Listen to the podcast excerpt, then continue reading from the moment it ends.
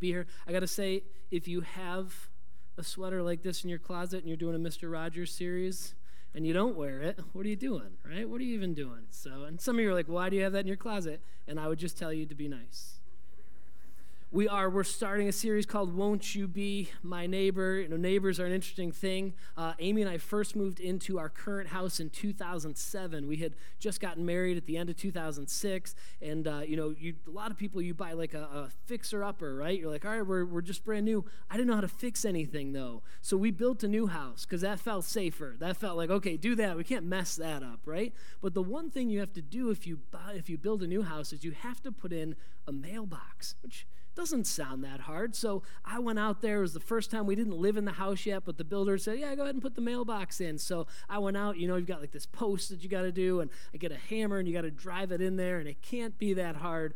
But what I've learned in the time I've lived there since then is that we have some good topsoil and then just rock. It's just terrible. So I'm trying to put this thing in and I'm driving it in, and the harder I hit, the more the pole just starts to bend. It's not going in the ground, it's just progressively bending more and more. And then I start to get concerned because it's a suburban housing tract kind of neighborhood. I can feel other people watching me. And I know that there are real men in this neighborhood watching me try to do work, and they're going, Look at this fool. Can you believe?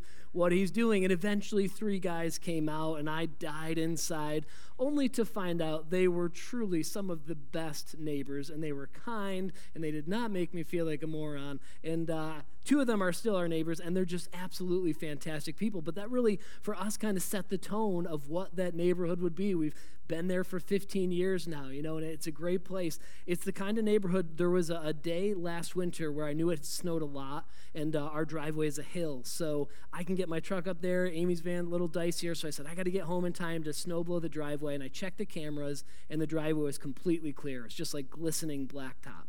So I texted my neighbor Tyler. He's got a tractor, and I said, Hey, man, thanks for doing the driveway. Really appreciate it. He said, No, I was going to do it, but Dave beat me to it. So I text Dave and said, Hey, man, you're a great neighbor. Thanks for doing the driveway. He said, Nope, other Dave. He beat me to it. So I text the third guy, and I said, You know, that's a good neighborhood when somebody clears your driveway, and there's so many people that might have done it for you. That's the kind of neighborhood that we live in. We live in a place where I find it easy most of the time to love our literal neighbors. Because when we hear that word neighbor, and we talk about neighbors, most of us tend to default, as I just did, to the person that lives right next to us. But it doesn't take a lot of Bible reading to find out that when Jesus told us to love our neighbor, he wasn't just talking about the people next door. So we're going to talk about loving your neighbor today. And as we dig in to how to love our neighbors and what that means, I just kind of want to cheat a little bit. I want to begin with the end in mind. And I want to tell you what we're going going to find out. Here's what we're going to find out loving our neighbor will require something of us and will reveal even more about us. It requires something of us to love our neighbor. It's going to take our time. It's going to cost money. It's going to take our effort. A lot of times, sometimes it will lead to disappointment, right? Sometimes you invest in someone and you love them well and they hurt you or they disappoint you.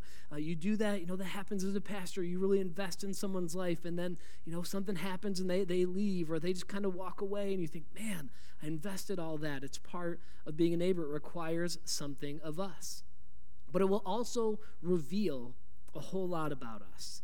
For me, when I'm not walking well with God, the first thing that seems to go is my ability to love other people well. If I find myself being a jerk, if I find myself being impatient and rude, being judgmental, not being kind, it usually doesn't take very long for me to work backwards and say, oh, yeah.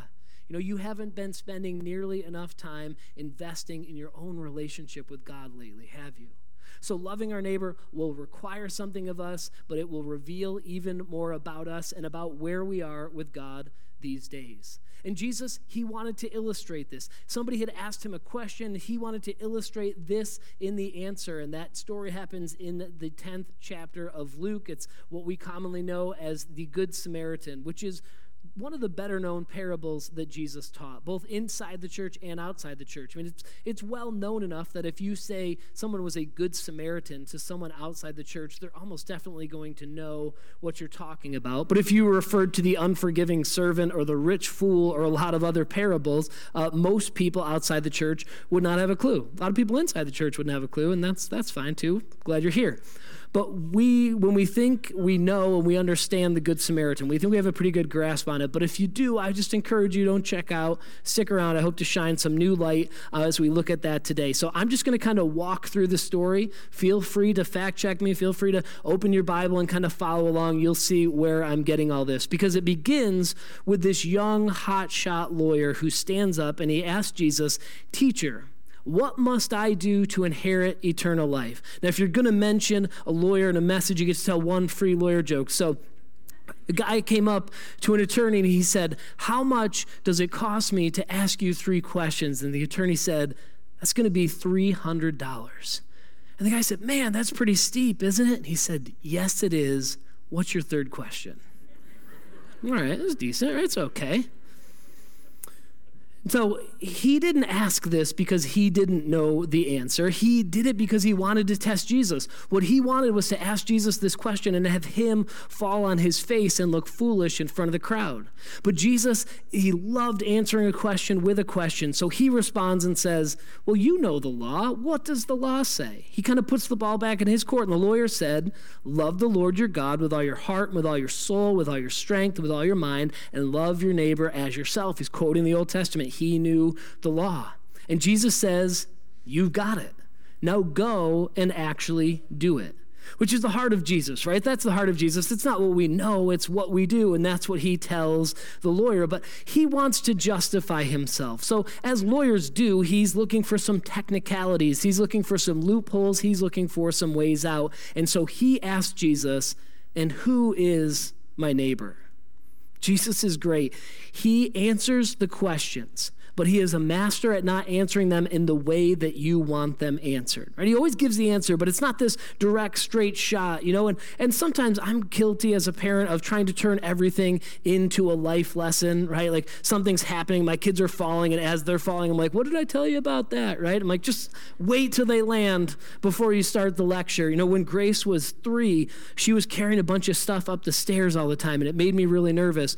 So in my my wisdom of parenting, I showed her one of those Allstate mayhem commercials where that guy fell down a whole flight of stairs, and I was like, this will teach her. What it did was make me have to carry up the stairs for like three weeks because she wouldn't go up or down the stairs at all. So I'm always trying to turn something into a lesson, and that's what Jesus does. You know, if Jesus was a parent, the kid would say, Hey, what time's my curfew? And he would say, know, a young girl went from Churchville to Batavia, and you'd be like, what time do I have to be home? And so that's what he does with this lawyer. He says, Who is my neighbor? And Jesus' answer is, A man was going from Jerusalem to Jericho.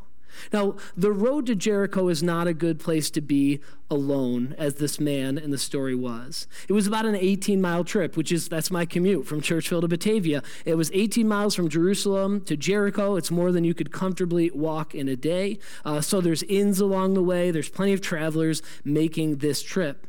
But to get there, to get to Jericho, you had to go through some pretty long stretches of empty road where it's just kind of bordered by rocks and hills. It's a dangerous place, and that made it an ideal place for thieves and criminals to hide.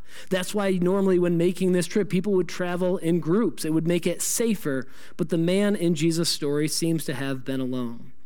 Jesus goes on, he says, when he was attacked by robbers, they stripped him of his clothes, beat him, and went away, leaving him half dead.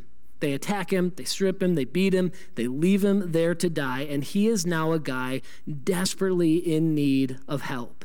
Even though he was by himself, it would only be a matter of time until another traveler or a pack of travelers finally went through and found him. And after a little, other travelers did come along the road and they saw him. And they were probably shocked and frightened, as any normal person would be. I mean, think about it. if we see that, think of some of the great excuses that you and I would come up with for not helping a person in that spot. We'd say things like, man, that's a really dangerous spot. I can't risk my own safety to help him. We say, how do I know that's not just a decoy so somebody else can come out and ambush and rob me? we'd look, we'd see the person and say, you know, I'm, I'm already late for work. got a nine o'clock meeting. It's a little tight. I got to get going. We would be coming back and say, oh man, I've got to go and see my family. We would look, some of us would look and say, man, somebody really should help that man. I would look and say, I don't even know first aid. Or we'd look and say, it might be a helpless case. He might already be dead. I'm not going to do all that for somebody that's already dead. We would say, I'm only one person. This is too big of a job for one person. A lot of us would say, I'm going to pray for that guy. I'm going to pray for him. Some people would say, you know, he brought it on himself.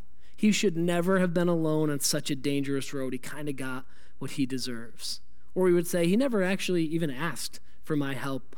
Charles Spurgeon said, I never knew a man that refused to help the poor who failed to give at least one admirable excuse. And so Jesus says in the account, a priest happened to be going down the same road, and when he saw the man, he passed by on the other side. The first person was a priest from the temple in Jerusalem. He was a very important man. The priesthood was hereditary. You could not volunteer for it, you couldn't sign up for it, as in the modern world. A person who belonged to it was born into it, and it was a closed, high ranking office. But priests, they had a very strict obligation to obey the laws that made them ritually clean, that made them suitable for service in the temple. And the man on the side of the road, the victim, beaten almost to death, is undoubtedly covered in blood. Now I'm good with that, right? If he's covered in blood, like I'm like, all right, I can help out. If he puked, I'm out. I'm just gonna keep going, right? I'm just be like, put me in the parable, Jesus. I gotta keep walking, right? Ask my kids if you puke, we're gonna call your mom.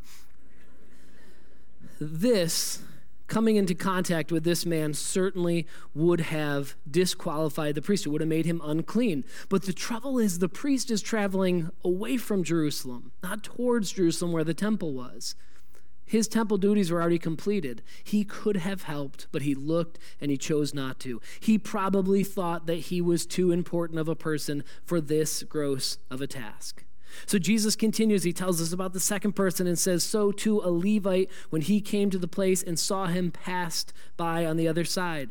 The second traveler to encounter the wounded man is a Levite. Now, a Levite is a temple official from the priestly tribe of Levi. He was basically one step down from a priest. He studied the law of Moses and the Torah, which is the first five books of the Old Testament, and his task in life was to know and interpret the law. He's a very respected responsible member of society, but he too passes by. Together, these two men, this priest and this Levite, they stood for the great ruling religious institution of the Jewish nation at the time of Jesus. They were respected religious people of great standing and stature, and they did nothing. Their religion and their knowledge in no way impacted their behavior. The account moves on, and Jesus says, But a Samaritan, as he traveled, came where the man was, and when he saw him, he took pity on him. Jesus, he is a master storyteller, and he takes a dramatic turn for his audience here. Who's going to be the hero? Who is going to be the good guy? I mean, after taking shots at the religious hierarchy, his listeners are probably listening and thinking, I bet you the good guy is going to be a regular Jewish person like you and me. That's probably who it is. But no, when Jesus says it, it's a Samaritan. Boo, right? This is like talking to a group of Bills fans and then saying, and then a Patriots fan came along, and you're like, no, not them, pick anyone else. Pick any other team. It's a classic Jewish villain because Jews detested the Samaritans. For a religious culture that was all about purity, they saw Samaritans as a picture of impurity. They were thought of as half breeds and they were hated. But Jesus, he makes the Samaritan the hero of the story. I just want you to think for a second if Jesus was telling you this story instead of the lawyer, who would he put into the role of the Samaritan for you? Would it be somebody from the political party that you hate? Would it be someone from the kind of church that you grew up in? Maybe it's somebody from the LGBTQ community. Only you can answer that for yourself. But I promise you, Jesus would hit the nail on the head for each of us like he did for his listeners here. And it says the Samaritan, Jesus says he went and bandaged his wounds, pouring on oil and wine. Then the man, and he put the man on his own donkey, brought him to an inn, and took care of him. He sees this need and he stops. He doesn't look at the reasons why he shouldn't help or the justifications of why he doesn't have to help. He just does it. And he doesn't provide some light touch. Just come over and be like, hey, buddy, you all right? You look like you had a bad day. He doesn't do one of those. He gets his hands dirty. He gets in. He gets involved. He gets invested. The next day, he took out two denarii. He gave them to the innkeeper and said, Look after him, and when I return, I will reimburse you for any extra expense you may have. He pays out of his own pocket. He invested in this guy and in his well being. And why?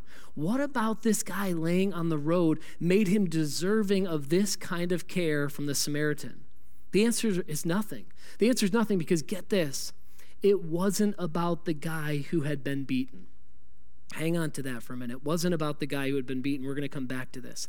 Now, Jesus has wrapped up his story and he says, Which of these three do you think was a neighbor to the man who fell into the hands of robbers? Classic Jesus again. He's going to make you give the answer to the really obvious question. You have to imagine as the lawyer answers this, it's kind of through gritted teeth when he says, The one who had mercy on him.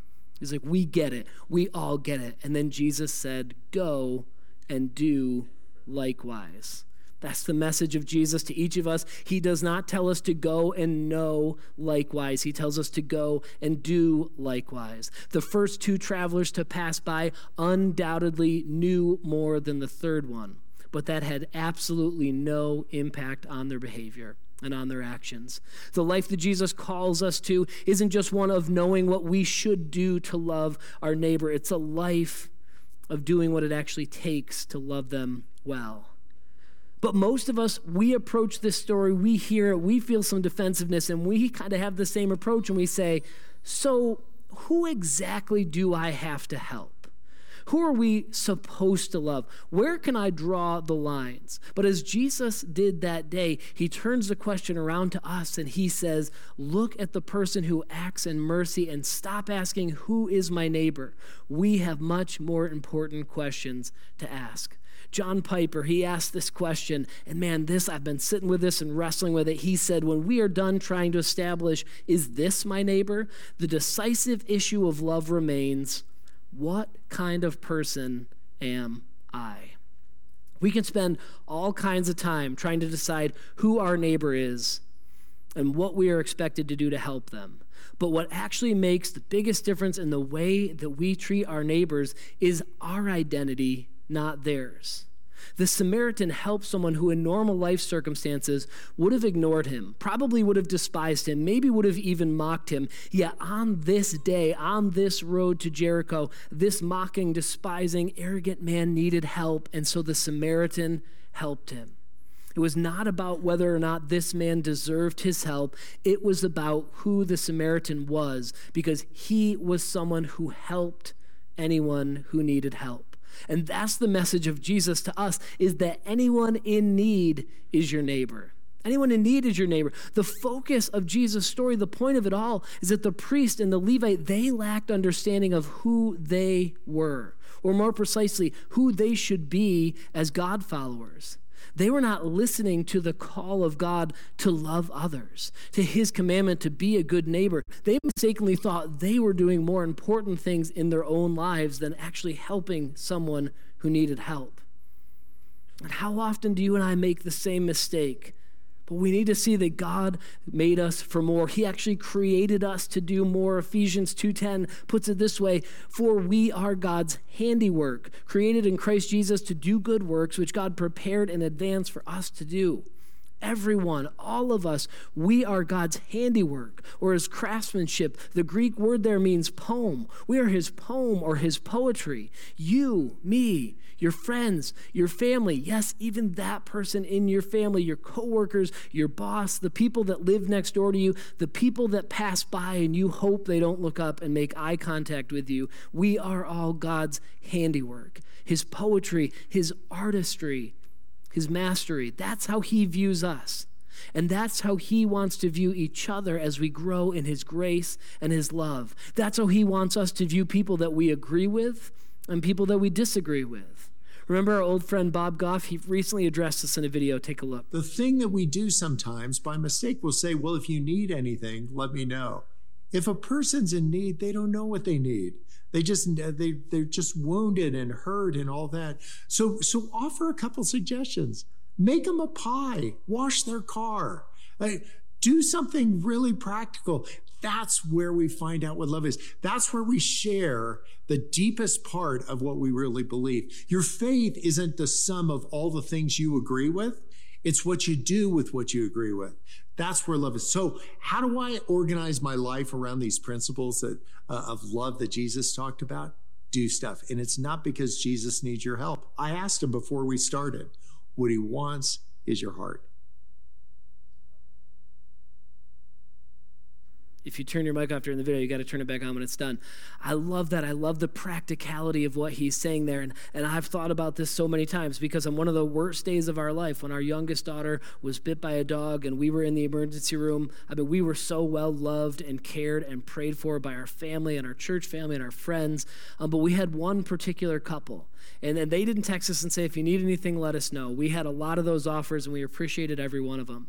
But when we got to the emergency room, they were there. They were there with phone chargers. They were there with a ton of food. They were there for a change of clothes for Amy because she was covered in blood. They just thought, what could they possibly need? And they showed up. And I'll never forget seeing them in the emergency room that night and saying, that's the kind of friend that I want to be. I love those words and the thoughts from Bob Goff. I pulled out this quote from the video Your faith isn't the sum of all the things things you agree with, it's what you do with what you agree with. That's where love is. That makes me think of the words of 1 John, right? 1 John 3:18 where he told us, "Dear children, let us not love in words or speech, but with actions and in truth." As Christ followers, it would be a great step forward if we told people what we believe half as often and we showed them what we believe twice as much. Would be a really great step forward. Our love, the true barometer is not just if we love our neighbor, if we love God that we claim to follow, but how it will be how and when and why and where we love our neighbor. Later in 1 John, he says, if you can't love people that you can see, how can we claim to love a God that we can't see? Then in the book of James, Jesus' brother, he gives us this harsh reality check of how we can check on the true condition of our faith when he said in the same way faith by itself faith by itself if it is not accompanied by action is dead. He's like, "Hey, you're dragging along this faith, right? Look back behind. It's dead because there's no actions attached to it." And what is the action? It's like kind of a vague word, James. What's the action that we're supposed to be taking? Paul in Galatians 5, if we're going to piece this puzzle together, he makes it, I think, as simple as can be. I mean, are parts of the Bible confusing? Absolutely. Are there parts that are hard to make clear? Sure. But this, this can't be any more clear, any less confusing when Paul says, For the entire law is fulfilled. The whole Bible, the Old Testament, it's all boiled down to this in keeping this one command love your neighbor as yourself. Paul's like, hey, it's complicated, right? They had 613 Old Testament laws that the Jews were trying to follow. And Paul says, we're going to boil it all down right here. Love your neighbor as yourself. And so Jesus' parable serves as a bit of a warning to us because these opportunities to act like a good neighbor, they're going to come to you and I in the middle of the busyness of our own lives. We're on the road, we're going somewhere, we're running late, we have important responsibilities. And the middle of that comes an encounter, comes an invitation with somebody that needs help. And the decisive issue of loving our neighbor is this what kind of person am I? So let me ask you, what kind of person are you? We are people that have been loved by God so much that He paid the price for our sins through Jesus' death. And because of God's love for us, He fills us with His Spirit. He fills us with His love with the expectation that we will then express and show that love to others. But we get it messed up. Somewhere along the line, a lot of people decided our biggest jobs are judging, preaching, and condemning, not loving.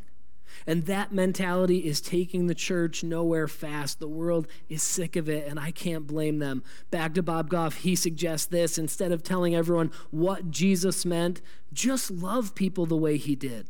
Instead of explaining all this, oh, well, this, this, and that. No, no, no. Just love people the way that he did. We get that backwards. Love people first. We can worry about the other stuff later. That is a decision, a deliberate decision that Amy and I have made that we're going to love people. We're going to love people that we agree with, people that we disagree with. I, I've walked it through, I've worked it out, and I think if I get to heaven one day and Jesus says, Man, you just love too many people. You love people that were sinners. You love people that had some problems. You love people with issues. You loved them too much. I think I can take that better than getting to heaven and having Jesus say, You didn't love the people. These were people I created. These were people I died for. These were people I loved, and I counted on you to show them my love, and you didn't love them. So I'm going to err on this side. If we get up to heaven and I was wrong, I'm going to live with it. You can tell me I was wrong at that time, but that is the decision that we have made. I don't know about you, but this is a tough message for me. It's, it's a disturbing message that John Piper quote really bothers me. It doesn't bother me because I think it's wrong or misguided. It bothers me because I'm positive that he's right. And it raises all sorts of questions. It makes me feel defensive. Am I supposed to help everyone who asks for my help? Or even more, am I supposed to help people regardless of if they ask for help? What if they're going to squander the help that I give them? What if I'm being scammed? What if they're asking me for help, but they never actually make any changes for themselves? What if I give so much help that it cuts into the resources that I have to take care of myself and my family? Or there's so much need in this world. How can I even begin to help?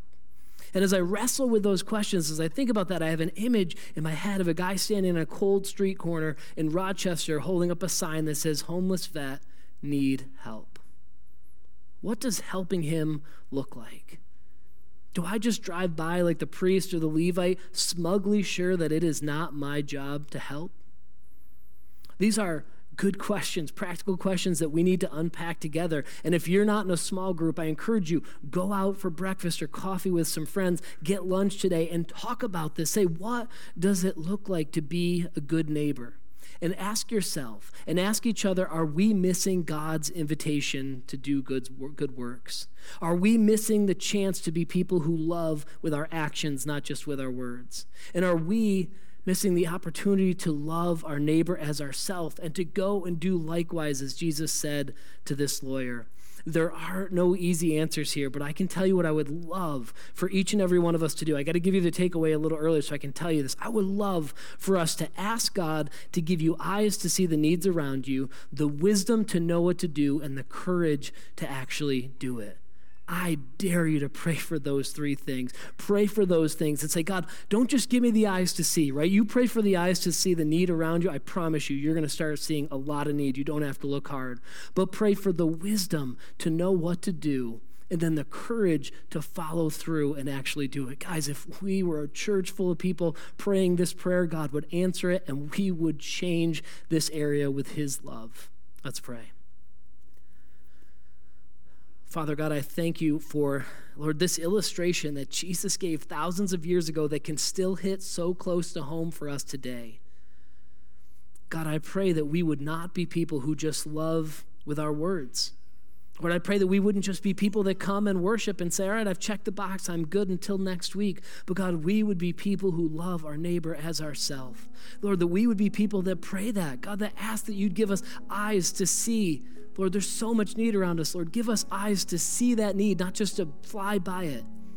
And then, Lord, I pray you would give each of us the wisdom of what it is we can do to impact that situation. And God, once you've given us those two things, we trust you to give us the courage to respond. And God, we pray that you would do that. Lord, that you would do that for the good of the world around us. God, you do it for our great joy and for your glory. In Jesus' name, amen. Amen. if, if Jesus Christ is your living hope, then your next job is to carry that hope out to the world around us. And we do that by loving the people that God puts in our path. I'll give you that takeaway again. It's just to ask God to see the needs around you. Ask Him to give you the wisdom to know what to do and the courage to actually do it. Go today in the love of God, the grace of Jesus, the power of the Holy Spirit. Have a great week. We will see you next weekend for the great day of giving.